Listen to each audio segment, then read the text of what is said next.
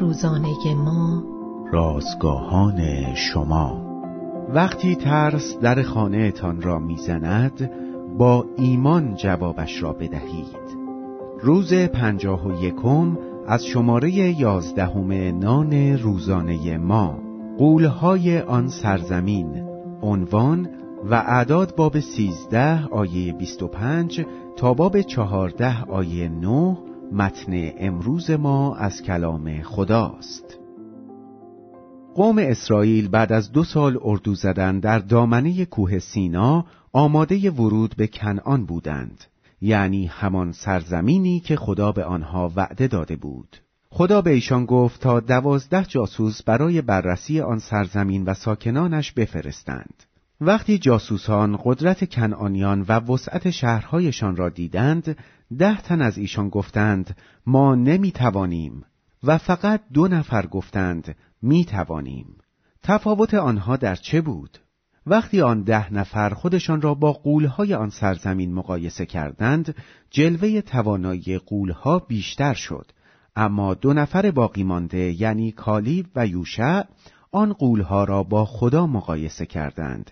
و قولها دیگر جلوهی نداشتند. آنها گفتند خداوند با ماست از ایشان مترسید.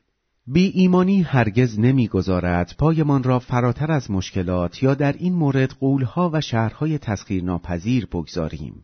بی ایمان خود را با بزرگ نمایی آنها و کوچک شمردن خود در برابر توانایی های ایشان مشغول می کند. اما ایمان از سوی دیگر هرچند هرگز خطرات و مشکلات را در هیچ شرایطی ناچیز نمی شمارد نگاه خود را به خدا می دوزد و بر حضور و قدرت نادیدنی او متکی می ماند. قولهای زندگی شما چه هستند؟ عادتی که نمی توانید ترک کنید؟ وسوسه ای که توانایی مقاومت در برابر آن را ندارید؟ ازدواجی پرتنش؟ فرزندی معتاد؟ نتیجه قیاس خودمان با این مشکلات همیشه به درماندگی منجر می شود. ایمان نگاهش را از بزرگی مشکلات و معضلات بر می دارد و به بزرگی خدای همیشه حاضر و قادر متعال چشم می دوزد.